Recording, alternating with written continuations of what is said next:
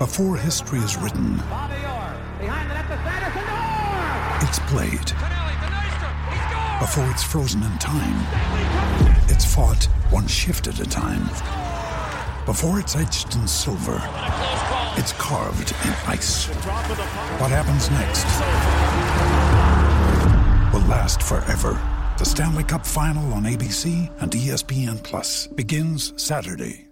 G'day, Mike Hussey here, but you can call me Mr. Supercoach. KFC Supercoach BBL is back and there's 25 grand up for grabs. So what are you waiting for? Play today at supercoach.com.au.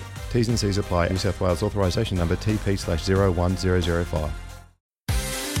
Welcome to Wednesdays with Wombat with your host, Toby McKinnon.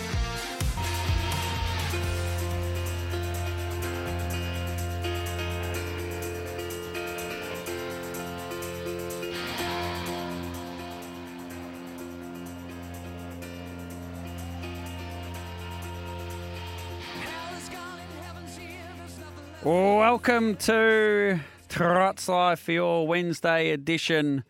It is Toby McKinnon, the Wombat, in the chair for the day.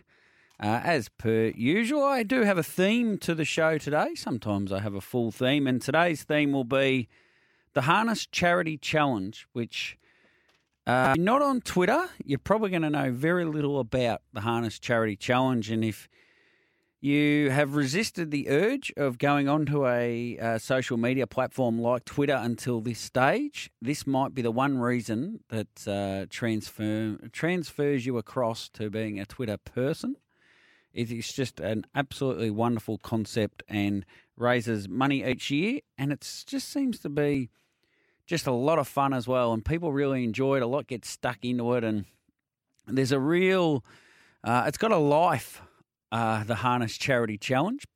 With uh, everyone starts off with a game plan and a tactic, and this is what I'm going to do, and this is what I'm going to stick to, and if I can just do this, I should earn this much, and I can get the win. And then about eight or nine days out, it all just goes pear shaped as people start throwing what is uh, commonly referred to as hail marys to try and pluck a long price winner and win the competition. There is a few people play it differently. Uh, Mr. Mad Bet of the Day, um, and I think most people know who that is anyway. He has a mad bet every single time. He, he has a mad tip on it. So, what we'll do today, we're going to be joined by last year's winner. Now, most of you will know him as at Remove the Lanes, or his name on there is Harold Parker, which I'm pretty sure is just a play on words. I mean, uh, his next name might be uh, Moonee Valley or something. His real name is Jim, and that's about all I really know about him. I normally do a lot of preparation on my guests, and I've got background and horses they've owned and everything. Yeah, I couldn't find much out about Jim. So we know Jim likes having a little play in Tassie. We know he likes talking a little bit about Gloucester Park and Riverina form. His name's uh, Harold Parker. So we will find out a bit about last year's winner. He was in a partnership with Ashley, uh, the who is at Tolvent, and they won it last year. So between the two of them, uh, they're back in it again this year. They didn't just win it last year; they won it the year before too. Back to back champions. Now that is something. So they know something about harness racing, and we'll get to the bottom of that with Mr. HP. We've also got the uh, organiser, Steve Pogger Salter, is going to join us at midday. He was in meetings till 12 o'clock. So at 12 o'clock, we'll dive a little bit further into how the it actually works and runs. So you might be, if you ha- don't know anything about the Harness Charity Challenge, you might be a little bit blind at the moment, but it's basically you got to tip every day for the month of October. And then the person that tips the most uh, with the pretend money that you have, who returns the most, wins the competition, and all the money goes to their charity that they choose. Well, not all the money, but a large percentage of the money goes to a charity of their choice. So you play for your charity as such.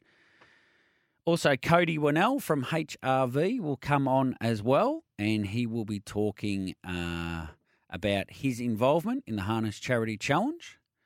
And finally, Aaron Azza Brown And there's a few reasons for Aaron being on. Uh, we can talk a little bit about his involvement in the Harness Charity Challenge and the beautiful story of Raufa Roscoe, uh, which uh, Pogger Salter told so eloquently last year, and we might get it from Aaron's perspective again this year. The horse who is racing today, they donated a share in Raw for Roscoe to the Harness Charity Challenge, just some sort of a um, to be auctioned off, and the money went to, of course, a charity in the end. So that is the pretense, the basis of today's show will be the Harness Charity Challenge element.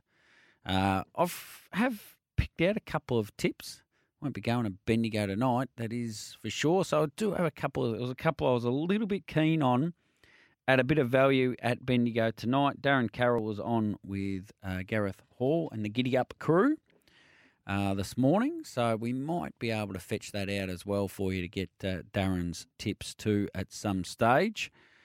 Uh, and the other thing I just wanted to pass comment on, I spoke a few weeks ago about the Vicbred series and the homegrown. I don't believe it's working the way the homegrown intended. You look at the race tonight. There's a horse like the Lost Storm who looks like it could be anything. It ran famously at Swan Hill and went a mile rate of 154.5 home in 25.7. It's it's it could potentially win the Vicbred final and the Breeders' Crown final, and it's going around in the Homegrown Classic series. I'm not sure that's originally what the Homegrown Classic series was about. And I did do a take a few weeks ago about this, and we're going to see a real assault on this race with some of the best two year olds of the season.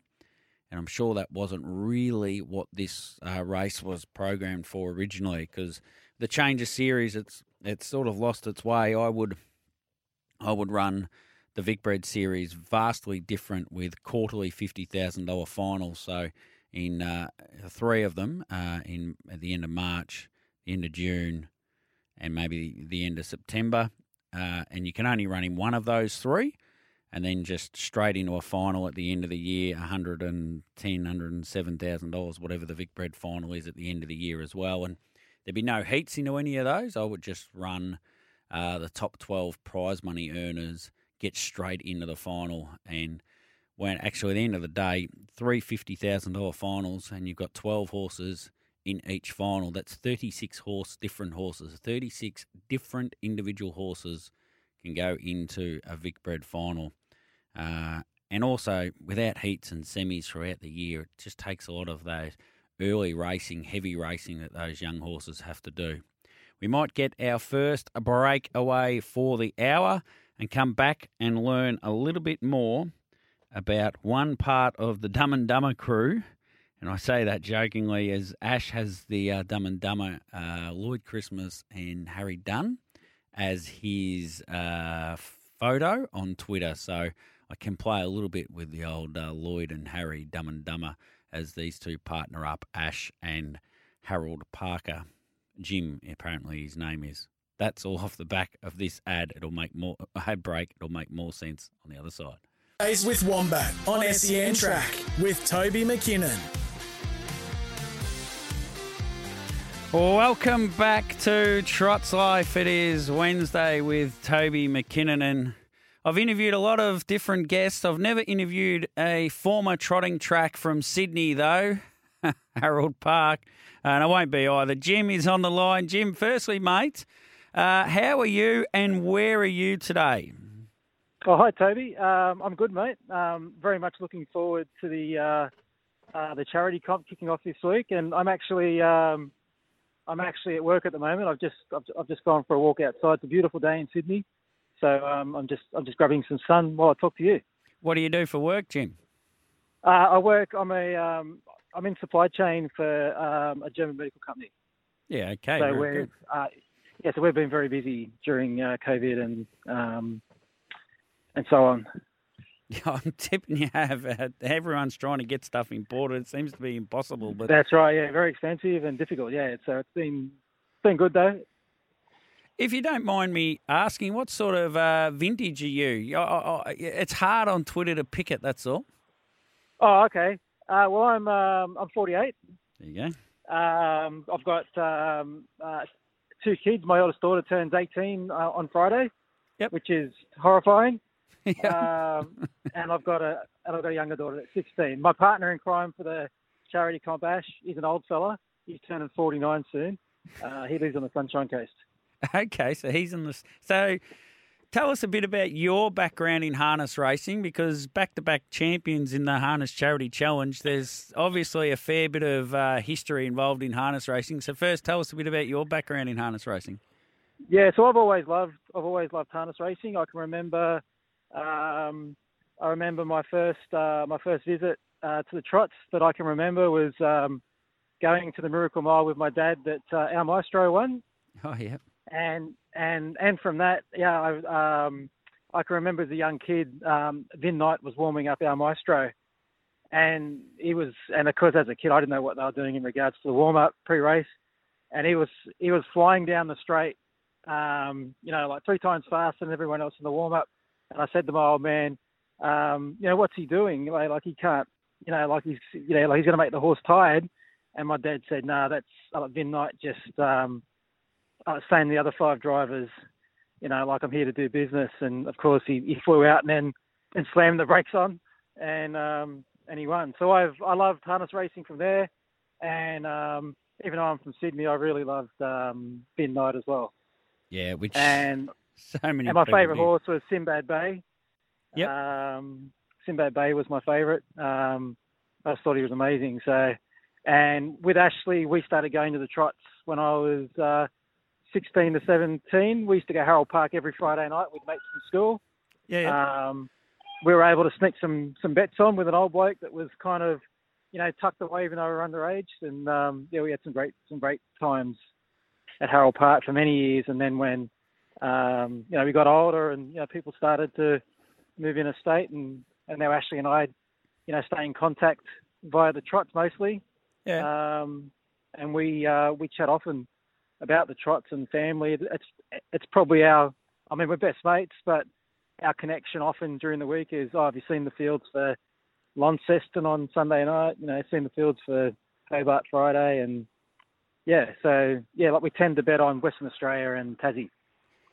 It, it's a real like an it's an escape, isn't it? So you can ring up Ash and you can I get ten minutes away from thinking about teenage daughters and work and life yeah, yeah, and everything. no, that's what it It's just an that's escape, is because yeah, like we we chat. Um, so we're just texting most sort of Sunday nights. You know, like we pick out a few and um, and like we're pretty much on the same page with our with our punting as well, which is good. And um, yeah, so it is it is really like it's a social you know connection for us, and and that's when you know after the races are done, you know, how's family, how are the kids, that kind of stuff. Yeah, so although he's in the Sunshine Coast, he may as well be next door. Yeah, yeah, yeah. Uh, it's a small world these days. So tell us who gets to choose each day you have to do a pick. Uh, Do you discuss that together or do Yeah, we you- do. Yeah. yeah. So, yeah. So I've got um, Ashley will do the um, Ashley will do the the Tassie trots, and he's also pretty keen on the on the lower grade races at Redcliffe. Yeah. And then and then I usually come in and do the um, uh, like Western Australian uh, trots when they're on. So we just we just do a mix of um, he'll do he'll do Monday, Wednesday, to the Thursday, Sunday, and I'll do the three days. Um, you know, the other three days. Yeah, Friday night Gloucester Park. Yep. Um, yeah, so yeah, it's been fun. We've only been in the the comp twice, but uh, I've done some sponsoring previously for the for the for the charity. Yep. Um, I sponsored uh, Chris Folk four years ago for fifty dollars uh, for every win that he had that month. Yep. And I think he had his best month ever. He drove like a man inspired, and uh, I think he drove 22 winners or 23 winners for the month. He probably wants you to do that again. Yeah, well, the thing is, I, I, um, yeah, the twelve hundred dollars. I thought, hang on, I'm better off just paying the two fifty and going in the cop myself. Hundred percent. Now, why WA trots? Why are you so interested in and got so much knowledge on the WA trots and punting on them? Well, WA trots probably goes back to like when Harold Park closed. um, and then started to have kids, um, I'd go to work, get home, and then you end up with a, you know, as soon as you walk in, you know, like my wife's had the uh, baby all day or babies all day, Yeah. and it's kind of like I'm up with the kids, and at, and at that time Gloucester Park was kicking off at, you know, nine eight, uh, sort of nine p.m. Eastern. It's, yeah, so it's So, downtime. Yeah, Yeah, so when the wife goes to bed, I could just you know sit down and you know like started, and that, that was how I got into it really. And I'm a night owl as well, so it was good to just stay up and punt on the trots. And when you know, I also like to, I also like WA and Tasmania as well because you know there's fewer meetings and you know fewer horses Yeah. to to really um, hone in on.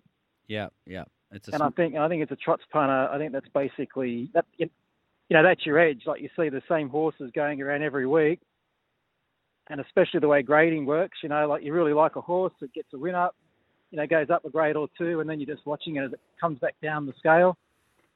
And then you know, numerically they might not look good, but you know that um, you know they've been ticking on all right against tougher horses, and then bang. and in a comp like the and in a in a, and in a comp like the harness harness racing comp, uh, especially with mid tote, numerical horses that don't look that great are the ones that usually pay that bit higher on on mid tote. So Yep, yep, they're, yep. they're the horses that we kind of hone in on as well. So tell us a bit about Dementia Australia. That's the charity you play for. And last year, just last year, this is they got a check of eight eight and a half thousand dollars plus a bit of change as well. Uh, Yeah. towards them, which firstly, yeah, why Dementia Australia and, and what it means to you. Oh well, I was I was very close to my uh, I was very close to my grandmother, um, and in her her final chapter, she was suffering dementia quite quite quite severely. Yep. Uh, and I used to I used to visit her often uh, in the nursing home, and she was on a dementia ward. And seeing her, and you know, like and not only her, and you know, like an entire ward of older Australians, uh, you know, doing it really tough, you know, with dementia, and seeing that you know the nurses how hard how hard they have to work. Um, yeah, it, it was.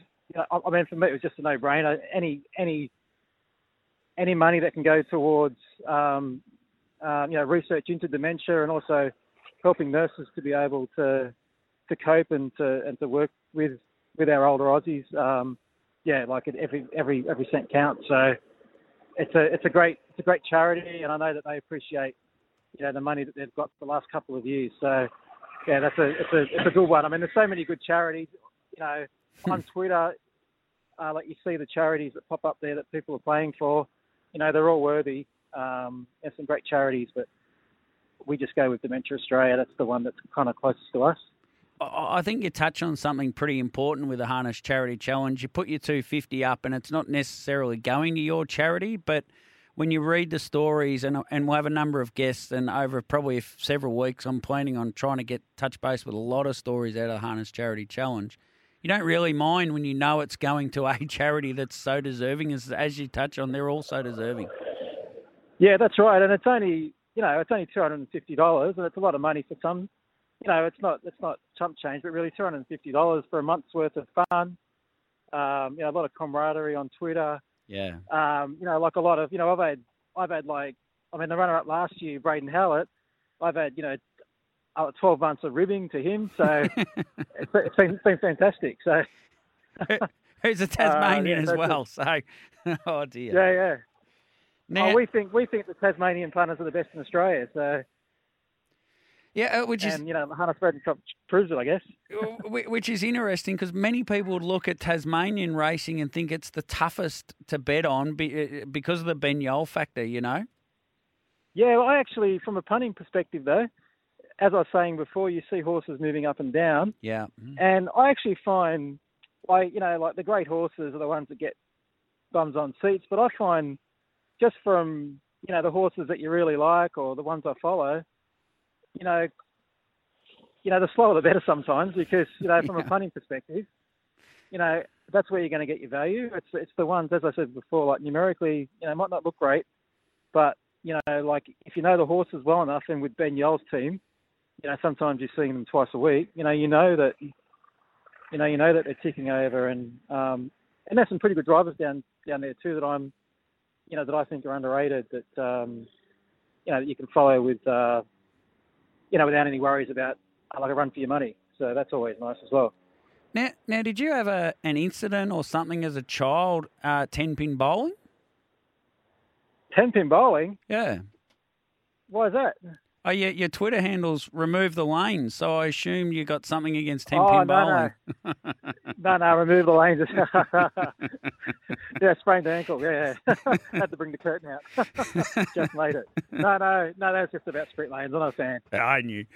Uh, well, we're poles apart because uh, I reckon Menangle should have a double sprint lane, but that, that we'll have to discuss that. Oh, off. do? Oh, no way. No, yeah, yeah, that doesn't need a sprint lane. It's terrible. It needs a double sprint lane, and then then it changes the whole racing. The, the leader would hand up to anybody because you never, even if you get put through the fence, you're still going to get your chance. So I, I just think it'd open up, like open the races up. It'd be interesting to see how to go for a month. But we we dive we digress. That's right. Yeah, no worries, mate. No, I, I, oh, let's agree to disagree on the on the on the cheats lanes. Now one more one more question, right? Ash's profile picture on Twitter is Lloyd Yep. Christmas and Harry Dunn off Dumb and Dumber. Yeah, yeah, yeah, yeah, yeah. So do you want to lay claim to being one of them? And then obviously that makes Ash the other one. yeah, I'll be the. Um, uh, uh, so which one's the best looking one of the two? Oh, well, Lloyd Christmas is um, the guy that plays Ace Ventura. Is Jim Carrey, and Harry Dunn's Yep. the other the other guy, whatever his name was, Jeff Oh, Daniels. I'll take. I'll take. I'll take Jim Carrey then. Oh, that? you see, you're the class clown, and Ash is the doofus. That's it. Yeah, yeah. That's it. Yeah, mate. That sounds about right. Ash, mate, um, firstly, congratulations on winning the last two years. Ash, sorry, Jim, sorry. Yep. Firstly, congra- congratulations on you and Ash winning the last two years, but more so, congratulations what you've done with the Harness Charity Challenge. So you've donated $1,700 yourself, uh, or well, Yep. over the last three years. Which is a huge, uh, a, which is a great uh, contribution to the challenge, and we look forward to following you over the next month, and hopefully uh, you you three-peat it, or anyway you have a bit of fun with it. Yeah, cheers, mate, and um, good luck to everyone. And, and if uh, you know people are on the fence um, about about going in or not, or they're a bit short, um, yeah, I'll pop me a line, and I might be able to chip in a you know a few dollars for you guys to be able to play as well. So uh, anyway, yeah, like if you're not in and you want to be in, do it. It's, I mean, it's great fun, and Pogger does an amazing job. Um, over the month, I think he must live in a bunker or, or whatever, whatever he does. Yeah. But he's amazing for that month, and yeah, yeah. So get in, have a go, and um, good luck. Thank you very much, Jim. There's Jim. All right, cheers, mate. All the best. We never got his surname. Jim Harold Parker. Remove the lanes all off Twitter. Uh, it's great fun. The Harness Charity Challenge, and you see these tweets from people, and it's going to be great to put some uh, personality behind because he's quite a quiet sort of a guy on Twitter generally, but uh, great to put some personality behind it. And uh, he's only 48. I, I must admit, I had him dubbed for a few years older than that. Sorry about that, Jim. Let's go to the news. Come back the other side. And I have found a couple at value at Bendigo that I'm a little bit keen on. You're listening to Wednesdays with Wombat on SEN Track with Toby McKinnon.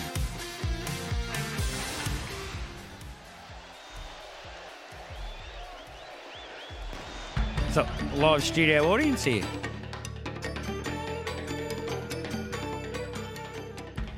I didn't start any fires, um, although my mum's probably listening with my three kids, and my mum will say, Toby does like having a bonfire at home. Uh, she might argue that point.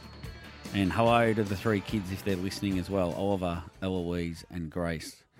Now, tonight at Bendigo, there's a little bit of value running around.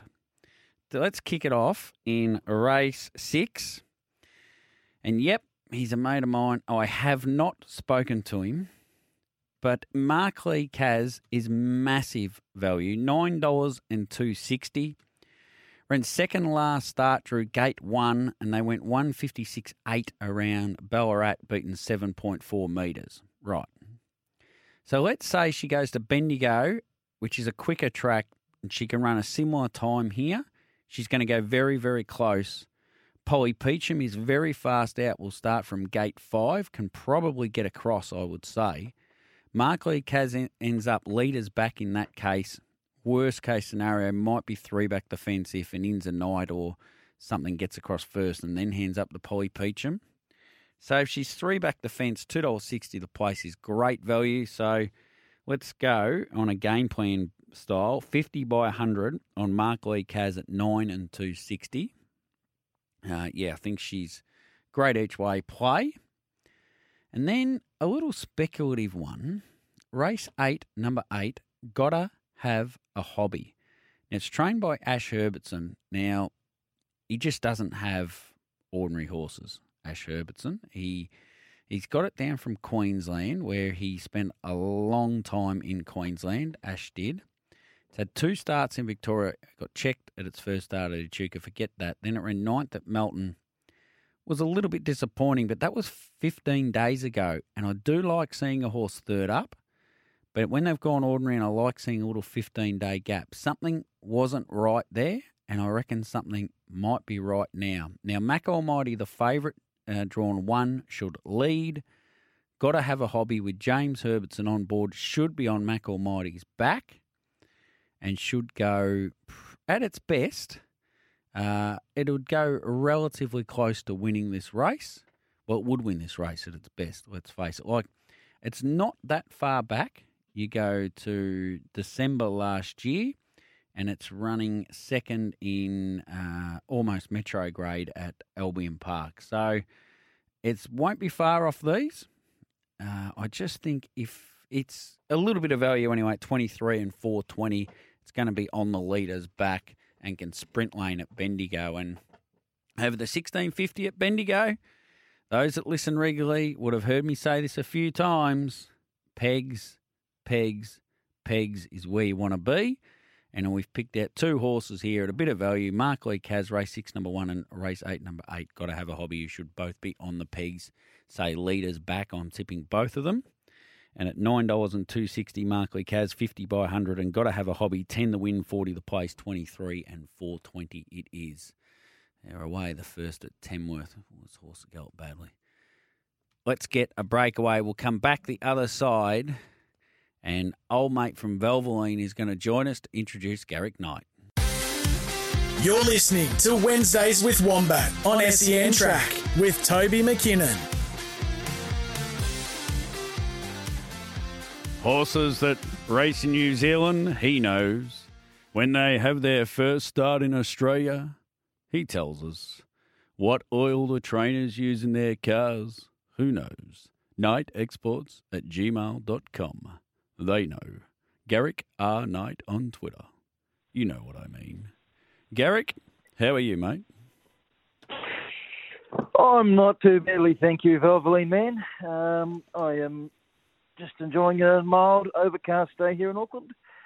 Um, yeah, I was sitting here an hour ago waiting for you to ring, and I got quite salty. Actually, I was cursing you because I thought, you, I thought you'd stood me up, um, and then I realised, ah, bugger, it's actually daylight savings this past weekend, and we're an hour behind. So um, here we are. It's now twenty to three. Very unusual for me.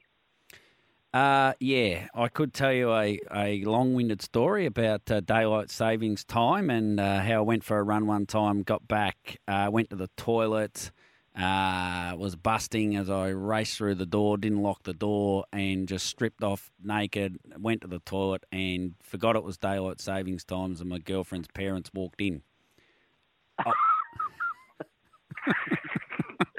Oh dear. Oh, dear was right. Anyway, anyway, uh, so we've all made a daylight savings mistake at some stage in our life. Now, mate, let's get uh, away from daylight savings and let's go to Newcastle and have a swell time. Race one, number six, because we've got a bit to get through one way or another, I reckon today. Okay, yeah, swell time. Um, yeah, interesting there. This she's got a lot of ability. She Yeah, okay. uh, got through to she got through to the Group One company here at one point, or should I say, the trainer thought enough of her to put her in a couple of Group One mares races at Addington. I'm going to say the start of last year. Um, she'd been in good form leading up to that. She's from the deep south, Southland. Steve Borky had her down there, and um, he's not afraid to sort of send them around the country. He's sent them up here to Auckland a few times to Ray Green and, and Kyle Marshall, and Um, I think she went up for a stopover in, in Canterbury spring, maybe spring 2020, and she was going super. Um, the best version of her, I think, would just smash that field on Friday. But she also has languished since then. I don't know whether she got sick, had an injury, um, or other some such, but she certainly went off the boil um, the last 12, 18 months. Mark Callahan, Callaghan, Callahan has got her now. It still says the New Zealand breeder owner is Yeah. her owner, but I dare say I got caught out with this with Paulie leg a few weeks ago. Maybe they just haven't done the paperwork yet. Yeah. Um, she she's she's got gate speed. She she can run the gate. She's um yeah. I would imagine she's quite low rated because even though she's got the, all the ability, she's only won four from 39. So she's going to get over there on a luxury. She's a 53. Hmm. Well, I tell you what, she's a lot better, lot better than 53 on ability. And just looking there, that other horse in that same race from New Zealand, Silver Lady, as a comparison, well, you know, there's panels apart on New Zealand form. So, yep, uh, the Callahans might have, provided she's, you know, they've, she's he- healthy and well and everything else, um, they might have picked up a nice wee buy there with that one. The breeder might have kept her being a mare, uh, but yeah, either way. Yeah. he's not. He, I can tell you from experience, he's not easy to buy off. Um, he, he, um, you know, I think he'd rather sell his wife before he sells his horses. And um, yeah, but look, uh, just generally speaking, no disrespect to Mr. Callahan, but if a, if a New Zealand trainer's owner is sending a horse to New Zealand, they they usually sort of go for the the Gaths, the Stewarts, the McCarthys, those types, I guess. Um, so hey, it, it might be the case. We'll find out, I suppose, when uh, when the results come up after her first one. Now, the next one we want to talk about is race six, number two at Menangle, uh, Phoebe Onyx. And before you get into this, the Tony and Jill McGrath is a golden ticket race into the Inter Dominion series. Now, I'm not sure if it's going to be two heats or three heats of the Inter Dominion Trotter series. If there's only two heats, it almost you almost need to win one of these races to get in. Uh, once if you've won a Group One race, you're automatically in. So there's about 15 of them. There's then there's six golden ticket races that makes it 21, and then there's going to be about three others that get in, unless they extend it out to 36. Now, this makes this race incredibly important because the winner of this race gets in, and Phoebe Onyx comes over first up for Kerry Ann and Robert Robert Morris, draws the front, and I'm very interested in what you're going to say because it could be an Inter Dominion series uh, and golden ticket in by you know eight thirty on Saturday night.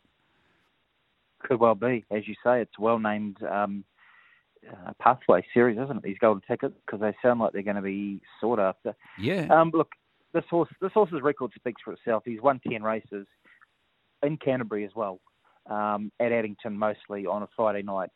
That's high quality stuff. Um, what I would say is this: his best asset is how genuine he is, his honesty. He trots the whole way. He's got a little bit of speed, can do a little bit of work, can follow. He's just the ideal horse you'd love to race. You know, if you had a stable like him, you'd be happy. The downside to him is I don't think he has that brilliance to be a legitimate, shall we say, Inter Dominion contender. Yep. He's not a, you know, he's not up with the the top half dozen in each country. I wouldn't think. Um, but you're going to get a run for your money every time. So yeah, look, that's a nice, as you say, it's a very strong field this week. Uh, regular tyres looking looking sharp, and you know, Sir Fahrenheit's come down, and there's a few others there. I think Van Sank's come down from Queensland as well. Majestic Simon, Caligula, local runner. So and Jack Trainer's one's got to be respected too. So it'll be hotly contested. Um, Kieran and Robbie, as we saw with Porto Prince, um, Yeah. they know how to get a, a, a Kiwi, ex-Kiwi horse ready. So yeah, he he's going to be in the thick of this. He'll be in the finish, no doubt. Whether he has just that little bit of brilliance to, to see off them all in that run to the line, I I don't know. That's just my gut. But um, irregardless of what he does this week, he's going to be a great money spinner for his owners. Again, another one that's, that seems to show the old New Zealand owners. This one's a bit more of a curly one. I'm not sure if they've sent him over or not. Maybe they have, based based on well, what his rating was here. He was getting, you know, he was, um, mind you, he was still competitive. Maybe they sold him. Who knows? I, I, we'll find out. Yeah, one way or another, we'll find out. Now, we might touch on the Golden Slipper as well, which will be run past midnight, I reckon, uh, in your time, which is a bit nervous, the Golden Slipper past midnight. But there's a couple of former Kiwis in this. Uh, Wasaka, uh, I'm the Black Flash. There's another one, Fess Up, but it never actually raced in New Zealand, so uh, you might know a lot about it. But uh, the the favourite in the race is Never Ending who is uh, five starts, five wins, and for Kim Prentice, and looks some sort of a two year old drawn the pole. But Wasaka is joined the Bond camp, and I'm the Black Flash is in the Gary Hall senior camp. So I would imagine they're pretty nice horses because they don't seem to buy ordinary ones from New Zealand, the Bond camp and the Gary Hall camp. So tell us a bit about it, mate. No. Well, Never Ending's well named for me because um, if I stay up in summer and watch right to the last race at Gloucester Park, I'm usually it's three thirty bed three thirty bedtime. So, Yeah. um, and I do do it quite a bit, uh, to be honest. Yeah, look, um, Never Ending's got the draw. It's going to be his race to lose. He he looks a freakish talent, but those two ex Kiwis, not so much Fess Up. I think Fess Up the Bonds. They bought him as a yearling. He was educated here with Brent Mangos and went over unraced. But um, I'm the Black Flash. Came with a huge price tag and reputation from Nathan Williamson in the Deep South. I know they didn't want to sell him, but the offer was just too good to refuse. And his first up win over there was was sensational. But as we know, second row draw in any race at Gloucester Park, much less a feature, is always going to be difficult. Lusaka, again, another one. Bonds, you've got to respect them and everything they do. They've got a great eye and a great checkbook for a good horse. This horse won first up at Addington. It was quite impressive. Um, I rung up to buy it the next day and it was already sold. So, yep, he, he's um, he's probably the, the one to follow this week. I guess the best chance of perhaps threatening Never Ending. Um, but both of those two horses, I think, especially the Black Flash, long term, are going to be horses to follow for sure. Is Wasaka on the next Golden Cross by Sweet Lou out of a Better's Delight mare? Well, I don't, it, it, the amount of Better's Delight mares that went to Sweet Lou the last three or four years, he's going to leave about a billion winners on that cross, I would think. So Yeah. yeah. It is the go- it is the next Golden Cross. They've probably preempted it a little bit, but Yeah. um, look, Woodlands needed to do something, didn't they? With that, just just hundreds of Better's Delight mares crying out for an outcross. So um, good on them. They had the foresight, and yeah, after a, we'll call it a slowish start from two small first crops. I think the first year he was a bit late arriving. That didn't help. But look, those third and fourth crops are massive. I think like over 200 foals across the two countries, and you know, Spirit of St. Louis and a few others have really helped him um, solidify his name as a stallion now, Sweet Lou. Now the Victor- the Victorian Derby heats are on, and there's a massive Kiwi flavour in some regard, isn't there? A lot of these have only been here for less than six months, and well, one has is raiding. Well, there's a few raters. Ray Green's raiding with a couple, but Barry Purdon and is it Scott Phelan? Yeah, Scott Phelan are, are rating with Got feeling, yep. yeah, with Major Perry, race five, number eight. And in the history of Barry Purdon bringing horses to Australia, he's never brought an ordinary one, let's face it. No, and look, in the case of Major Perry, they sent him over at the start of the year to Paul Fitzpatrick, and he won a heat. He won a heat of the New South Wales Derby, and then he ran second in the final behind Catch a Wave. So, uh, Leap sorry, to fame. Yep. Um, so that yeah, leap to fame. So that that's that's good for him. He's he's had two starts back at Auckland recent in recent weeks for two dominant wins.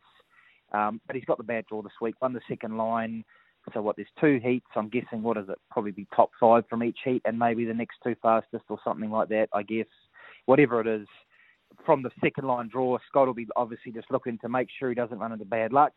Be praying that um, Eddie Craven can either hold hold the lead or, or the trail with he's a son of a gun and yeah this week probably not not the time to be getting onto Major Perry I suppose because they won't be looking for a gut buster but he's he's as good as any of those other Kiwi breds that are in that race and I include Can't Find a Better Man um, you know Haranya Simply Sam Mr. Beaver Just Little Sip they're all really really good horses but Major Perry to me probably Major Perry and Can't Find a Better Man I would say are the two that have the most ability of those New Zealand bred runners.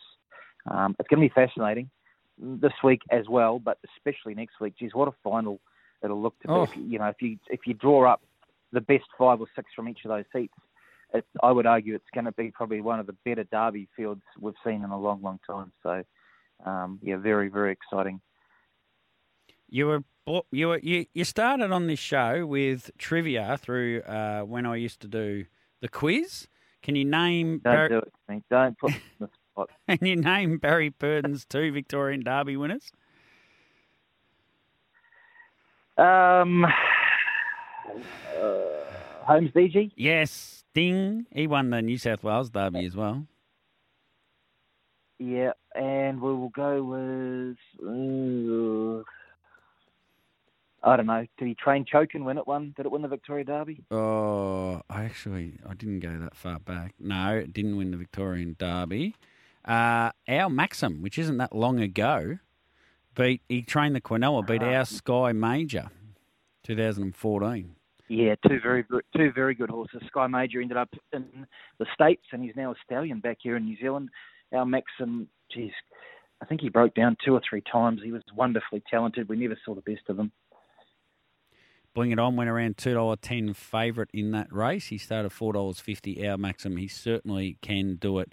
Mate, uh, we've got to get away to a break. Thank you so much for coming on. It, it was an hour late, uh, so- it's according to you, uh, but right on time according to us. I will sit down later and I will repent my sins for the cruel words I cast on you an hour ago when I thought you'd stood me up. I apologise. That's okay. Thanks, Garrick. See you, Garrick, mate. Garrick uh, Knight. It's hard with the Gareth and Garrick now. It's difficult with Gareth Hall and Garrick Knight. Let's get our final break away for the hour. Still a big second hour to come. Steve Salter uh, and Aaron Brown and Cody Winnell.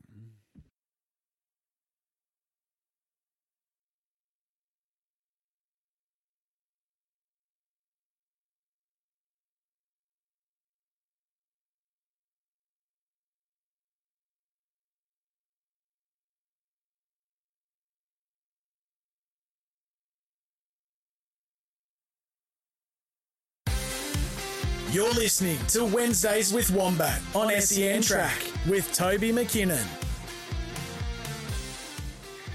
Welcome back to Trots Live. Patrick from Melton. Have I missed any discussion about Yarra Valley Grass Track Stand on Cup Day, which is a unique and exciting two races? I haven't missed anything on today's show, Patrick, and I think he's uh, well aware that uh, it was a document or a paper that I tabled in my role when I was at TCV. I'd love to see the Grass Track Series come back with heats at a range of different clubs both harness and gallops. There's lots of opportunities there. Some uh, grass track racing at, at an Avoca, for example, or a, or a Werribee, for example, uh, to expand harness racing into different markets.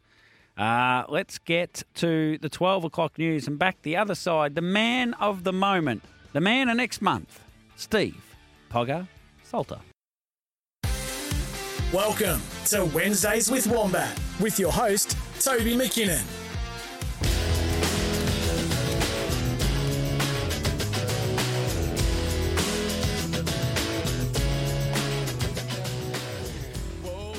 And the holy grail this year is the Harness Charity Challenge for the next month anyway. And Steve Salter is on the line. Steve, firstly, mate, uh, how are you and whereabouts are you today?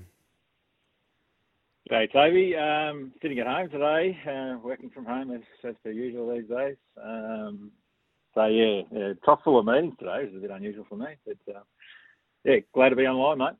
Very good, very good. You've got a big month next month, so uh, first we better tell people exactly what the Harness Charity Challenge is. We had uh, I had Jim on from Harold Parker hashtag Remove the Lanes, uh, and I'm not sure you heard it because you would have been in a meeting, but you're gonna have to go back and podcast it. Uh, did you actually find out uh, that was his real name?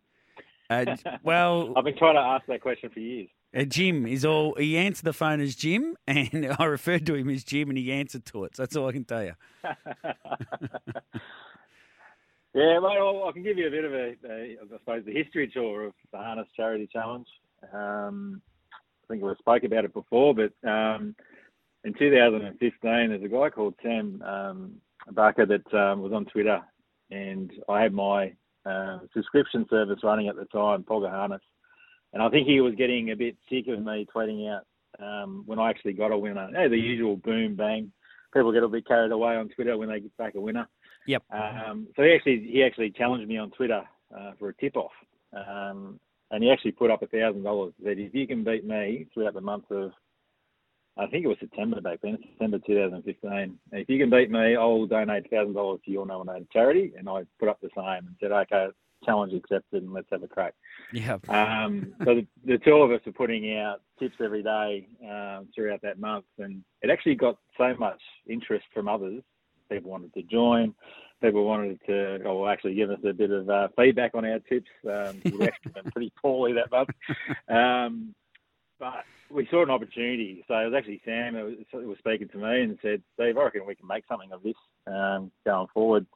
Um, so we did. You know, I think 2015 was the first time we put some um, feelers out there to say, well, let's not make it a thousand dollars, make it a little bit easier, and uh, made it 250 dollars per entry. And I think that first year we had something like 30 people join us. So um, even at 30, we thought, wow, this is this is a bit crazy. This is a bit out of control. We didn't realise that so many people would get you know, interested and and want to play uh, this competition on behalf of the charity. So um, but yeah, so two hundred fifty dollars an entry, and since 2015, Toby, I think now we've ticked over one hundred twenty-four thousand dollars raised um, for, for, charity, and uh, hopefully a lot, um, a lot of focus on charities across the board that people haven't known about.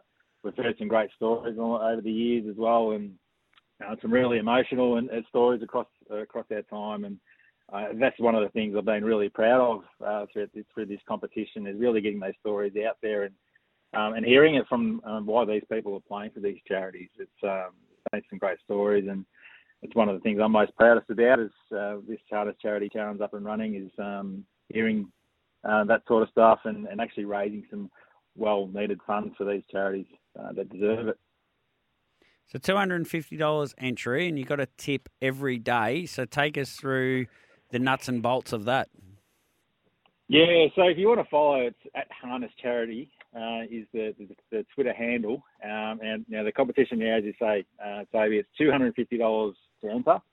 Now, that can be one person, it can be a team of people. However you raise that $250, we don't care. Yep. Right? So we've actually got teams of people that go ahead. Um, Jim hopefully told you he's a team of two. Um, yep. So, you know, they, they team up and won it the last couple of years. So we, we don't care how you entry, uh, put your entry in. It's just $250. Um, it's one tip per day for the month of October. So that's either $100 a win or $50 each way.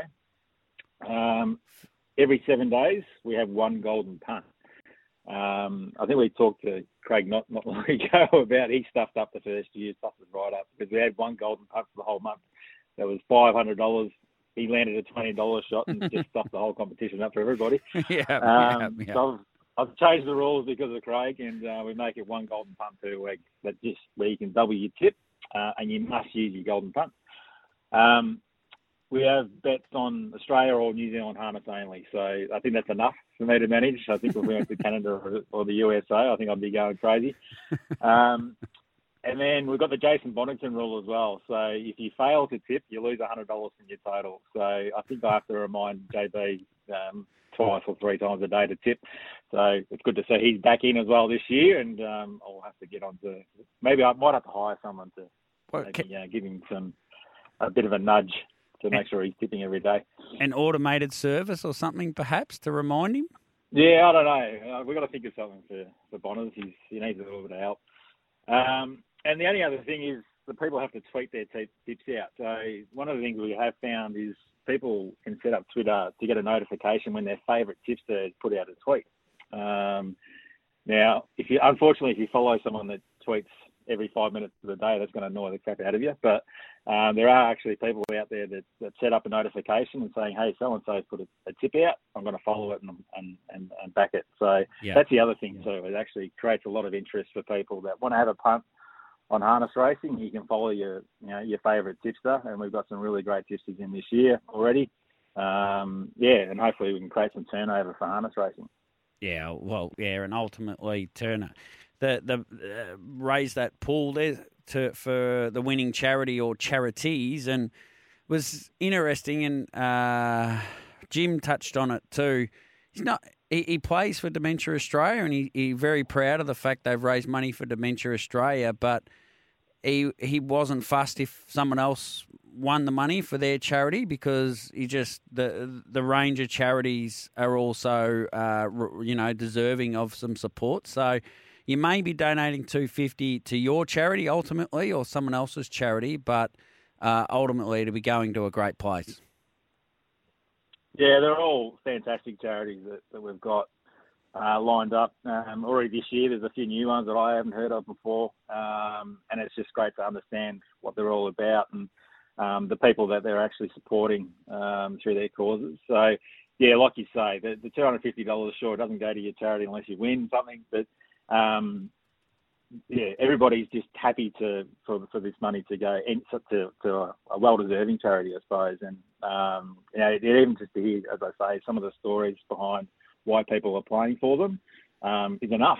You know, we, we really want to shine some light on some of these charities, that especially we haven't heard of before, um, and hopefully it makes a bit of a difference for them October.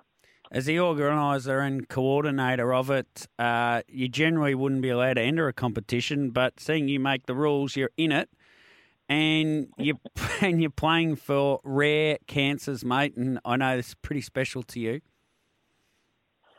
Yeah, that's right. We um, my cousin uh, Roscoe in the 2020 season actually, and uh, I was actually halfway through running the competition, so it was a pretty tough year.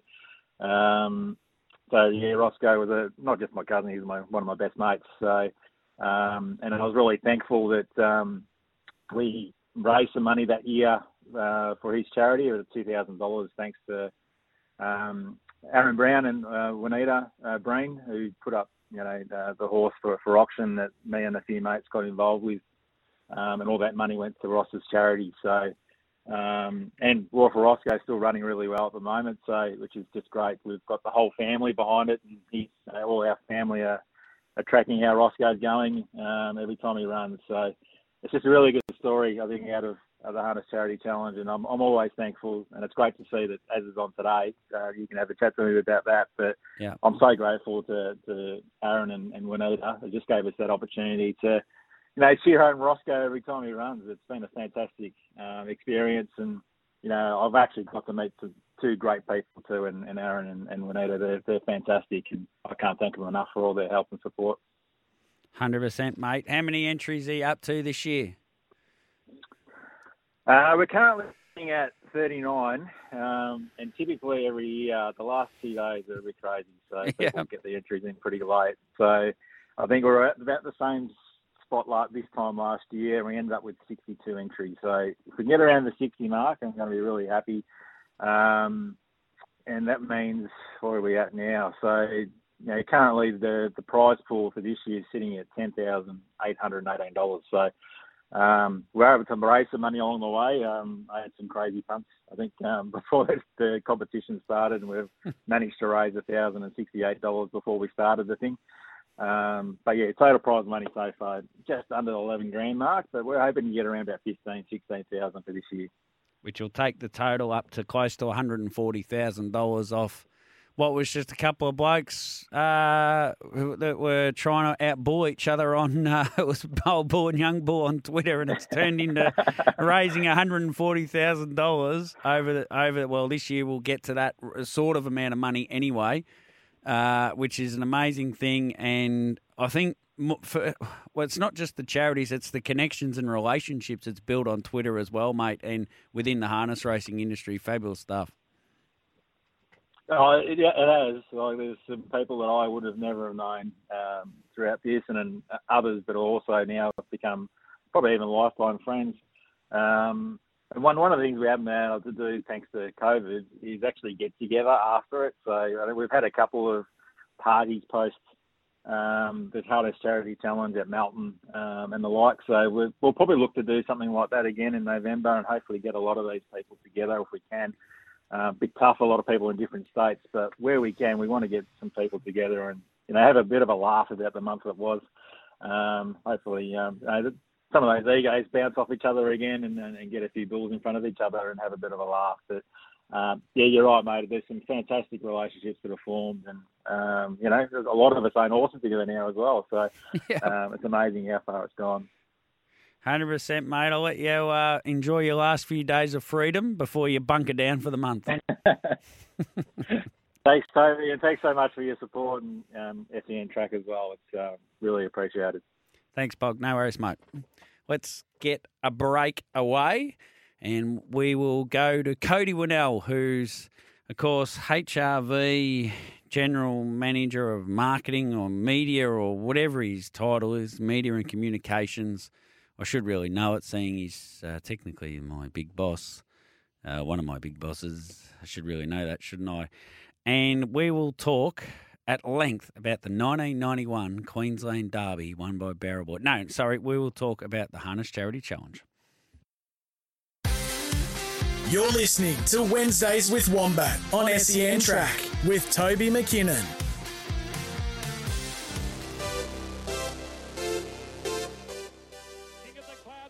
Robin Lucky by Able, Jet Raider and Old Tarbox. They went 28-7 down the back, and this leader is scooting. Impressionist two, now two and a half to Chrisfield. Then Stabilizer battling on, and Barrel Boy coming to the outside to chase his stablemate. Impressionist led for home. Barrel Boy in hot pursuit. Impressionist the leader, but Barrel Boy's coming at him. Impressionist and Barrel Boy. Impressionist in front. Barrel Boy cuts him down, grabs him, and Barrel Boy wins the derby. Barrel Boy has beaten Impressionist and they get. Welcome back to Trots Live. Barrel Boy winning the 1991 Queensland Derby. Just a magic memory. Cody Winnell, how are you, mate? Going well. I tell you what, Toby, I'm going great guns. I haven't had such a relevant and uh, and fantastic introductory wrestling style theme song or theme, right, since the Vengaboys song in my Year 12 awards about 20 odd years ago. Uh, Barrel Boy, uh, he has sort of become my boy, hasn't he, Tobes? All uh, through you. Well, yes, you mate. You chipped me once for mentioning too mentioning him too much on radio, so that was just. And like... I've never had an interview with you since on any platform where you haven't raised it, Tobes. Correct. How are you, mate? yeah, pretty good. And well, we're having a bit of a joke and stuff, but there's something pretty serious next month that we need to talk about, Cody.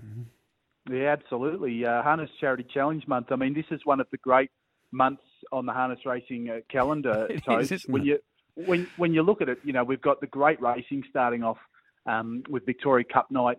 You know, in a couple of weeks' time, and Smoken Up Sprint this weekend. This sort of kicks off a huge, I guess, four, five, six months almost of just you know fantastic feature harness racing. But that October coincides with what has become uh, probably the uh, major harness um, event, for want of a better term, yeah. on social media. Yeah, it is.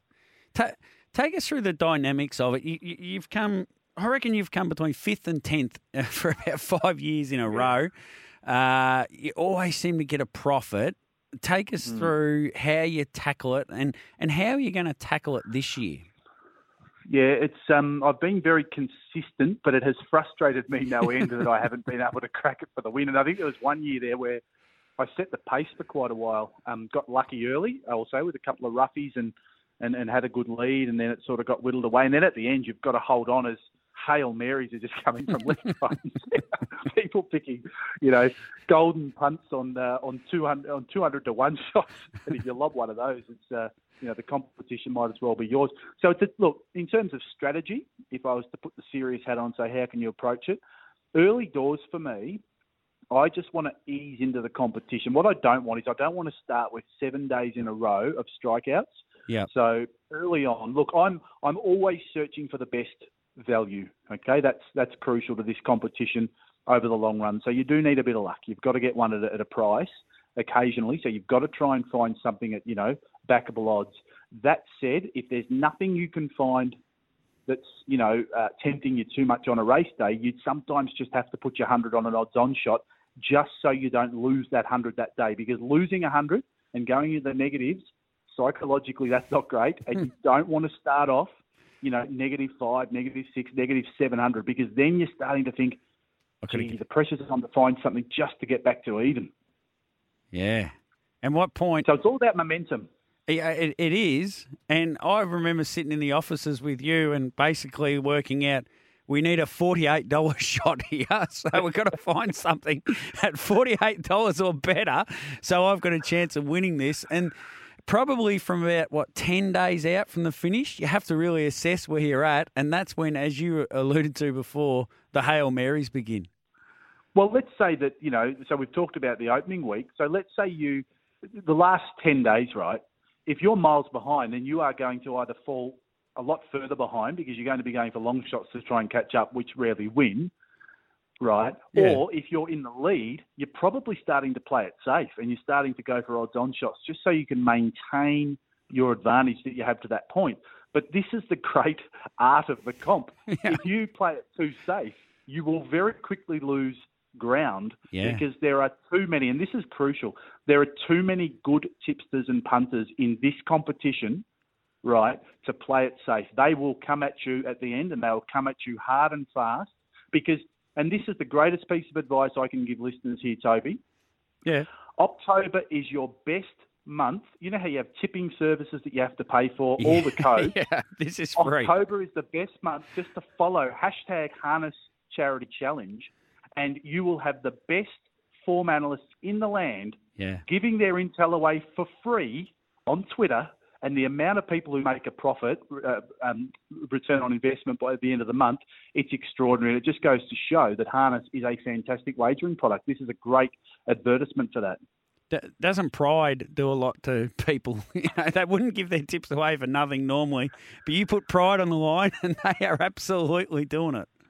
Hundred percent, and the other thing is, of course, the great causes. On, on a on a serious note, I mean, there are so many wonderful causes, and there's different ways you can approach that too. You know, um, uh, I had a, a personal uh, uh, MND situation um, one year that I uh, so I wanted to, to raise money for MND. So you know, having a having a, a competition like this allows you to do that. Then you have other people who are raising money for people who are going through their own battles, whether that's family or friends or acquaintances.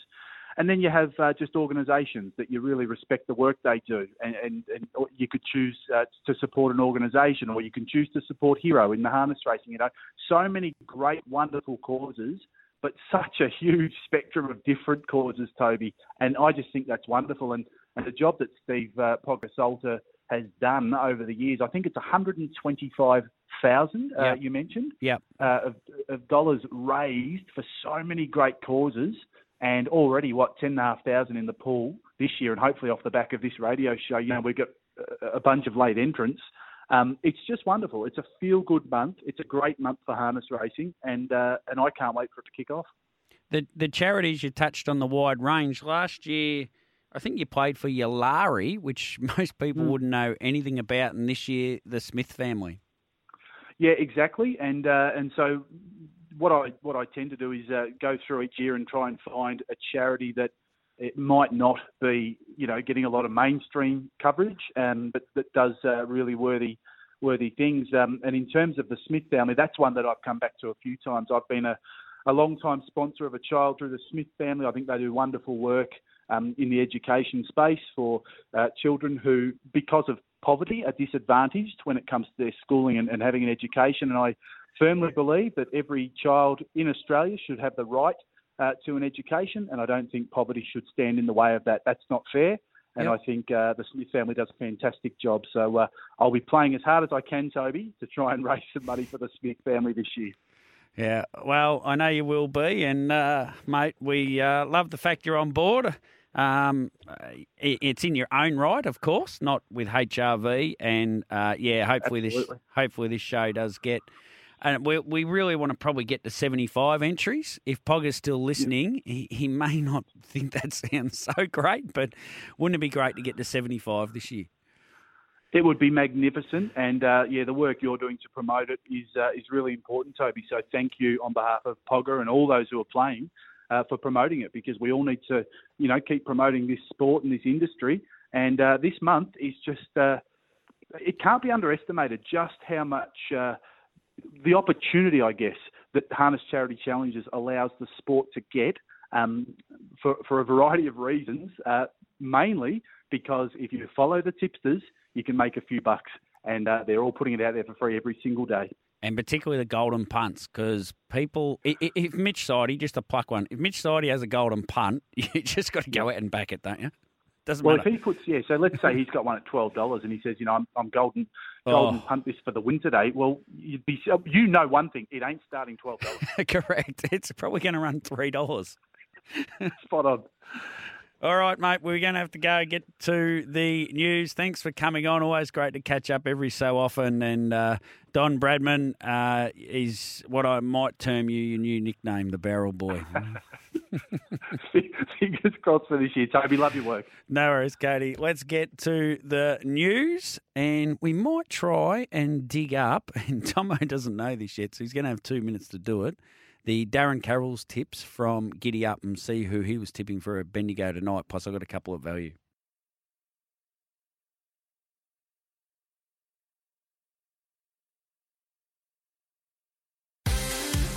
You're listening to Wednesdays with Wombat on SEN Track with Toby McKinnon.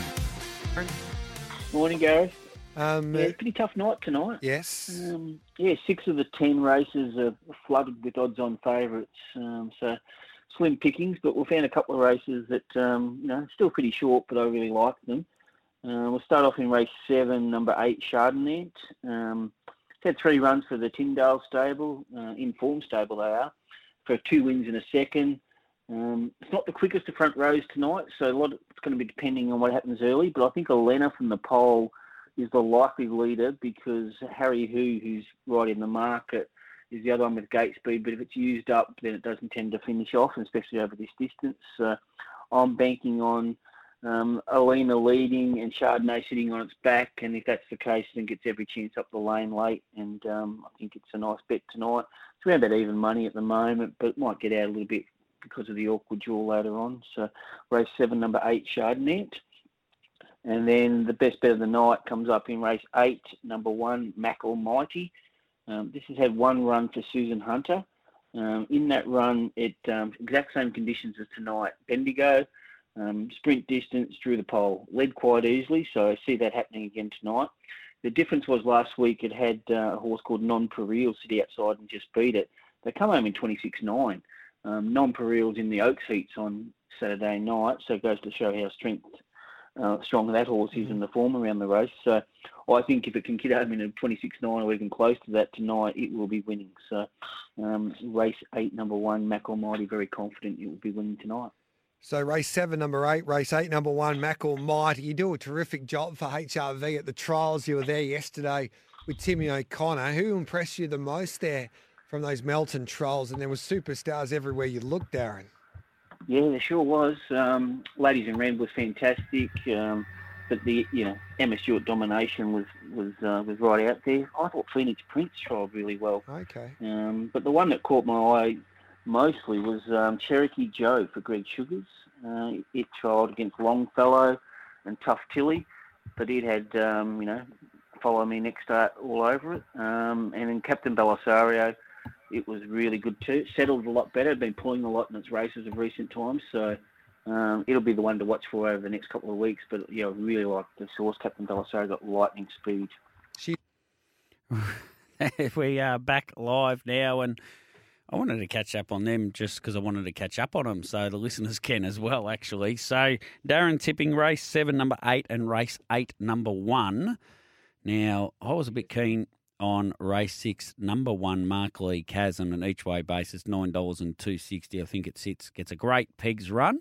It's been going much better this campaign as a free legged pacer and I think it'll put in a great side. It's real each way value, more the more the place than the win. I think it's a sort of five by ten sort of proposition. Mark Lee Kaz, and I did like a little speculative bet on race eight, number eight. Got to have a hobby, and hearing Darren there tipping Mac Almighty the one. I think Mac Almighty leads. I think got to have a hobby can certainly track it through and at its best. And it's been it's, it's had two ordinary runs in Victoria. I can I, I understand that, but it's had two weeks off since its last start. I think it'll be a bit fitter, a bit more forward. Uh, third up in its preparation this campaign. So I think you can work around them quite well. A little 1 8 Quinella or have a trifecta 1 8 field, in uh, one to win, eight to run second, and field to run third, or one to beat field and eight to run third, and put a little bit of value in around uh, that race eight tonight at Bendigo. Let's get to our first break of this little half an hour and come back the other side with Aaron Brown. You're listening to Wednesdays with Wombat on SEN Track with Toby McKinnon. Welcome back to Trots Live. It's been a great Wednesday with Wombat so far. We've got one last guest, another Harness Charity Challenge devotee, Aaron Azza Brown. Aaron, mate, uh, how are you and whereabouts are you today? Yeah, good. Thanks, Tobe. Uh, I'm in uh, sunny Nagambie. Well, sunny today anyway, which has been good. But uh, yeah, so that's uh, that's me. Just uh, uh, out doing some lawn. Are you, are you mowing lawns on a using a boat or something at the moment, or what are you doing? Uh, no, it's actually been pretty good. It's uh, it's been windy this morning and uh, it's drying out nicely, so it's good. Good grass growing weather. Ka-ching, ka-ching, Yeah, says. absolutely. Yeah. Yeah. Now, let's talk Harness Charity Challenge. How many years have you been participating as an entrant? Uh, I think I came in late, so three or four years now. Um, jumped on board after watching it uh, for for an, a couple of years. So uh, yeah, thought I'd get involved and uh, put something back in. And for those that don't know, your involvement in harness racing, how did that come about? Oh well, my, my father actually had horses years and years ago in Tassie, so I didn't have a lot to do with them as a kid growing up. But uh, and then uh, when Juanita and I uh, met and, and got together, that sort of uh, reignited the uh, the interest and passion, I guess. Do, do you get out and work them a bit with Juanita? Juanita Breen we're talking Uh, about. that's that's that's my morning job, mate. So uh, you know, generally five five thirty, I we were up, feet up, and uh, I normally do a, a couple of trips, um, jog or hobble, and then uh, head off uh, on the mower a bit later on. Very, very good. Now, take us through the story with Raw for Roscoe. We heard a little bit of it from Pogger Salter, but uh, what was the inspiration for it? And, and take us through that from your end. Yeah, well, it actually wasn't the first time we'd done it. We uh, auctioned uh, share off at the Bloke's Biggest Lunch in Shepparton, um, actually uh, the Rock God. So um, Oh, yeah. uh, so that was a few years back when he was just a yearling. So uh, they came down, they got purchased 10%, came down, had a look, and wanted to buy another 10%. So that was all for charity. And um, after getting involved with the Harness Charity Challenge, uh, we I talked to Juanita, and we had a couple of yearlings there that had had, had a couple of preps, and we thought, well, let's let's put something back in and um, you know do something nice. And uh, you, you know, Poggo goes to huge lengths to run that each year, a lot of his time, and Yeah. we just thought uh, it'd be nice to do something that could put some significant money back into the, the charity. Which it did, and as the story goes, Pogger went and bought the share in the horse himself, which is, which is a great result in the end, isn't it? Yeah, it is, and um, I think he got three of his mates in are, who are more Galloping people, so uh, probably a few new people into the sport to follow, and um, obviously, um, you know, as it turned out, it was a bit of a fairy tale. First start at Cranbourne, he he, he got up at odds, and um, uh, yeah, it was just uh, a, a perfect beginning to what was a, a great story, I think. Hundred percent, mate. Now you're playing once again. I think you were last year as well. The Lyndon Beard family. Take us through their story and, and why you're playing for them. Well, there's there's a group of us uh, when I grew up in Tassie. I played a lot of cricket, um, and there's a, a group of us, uh, about 15, 20 of us that uh, played with and against each other for many years. So every every year we have an annual luncheon, whether it be in Tassie or interstate. Um, and Lyndon's uh, one of those uh, one of those guys who um, joins us for lunch. Uh, he's been on a bit of a battle with uh, bowel cancer the last few years, you know, and a young guy, uh, I think sub 50. So, um, you know, he's been through a fair bit. He's still going pretty well at the moment. Um, and just uh, hoping to win a few bucks and, and give the family something to do, maybe go on a holiday, something like that. Because the family's often the, the people that uh, forgotten um, as well. They they go through the whole journey with them, and um, so it'd be nice to do something for them if I can uh, back a few winners this year, Toad.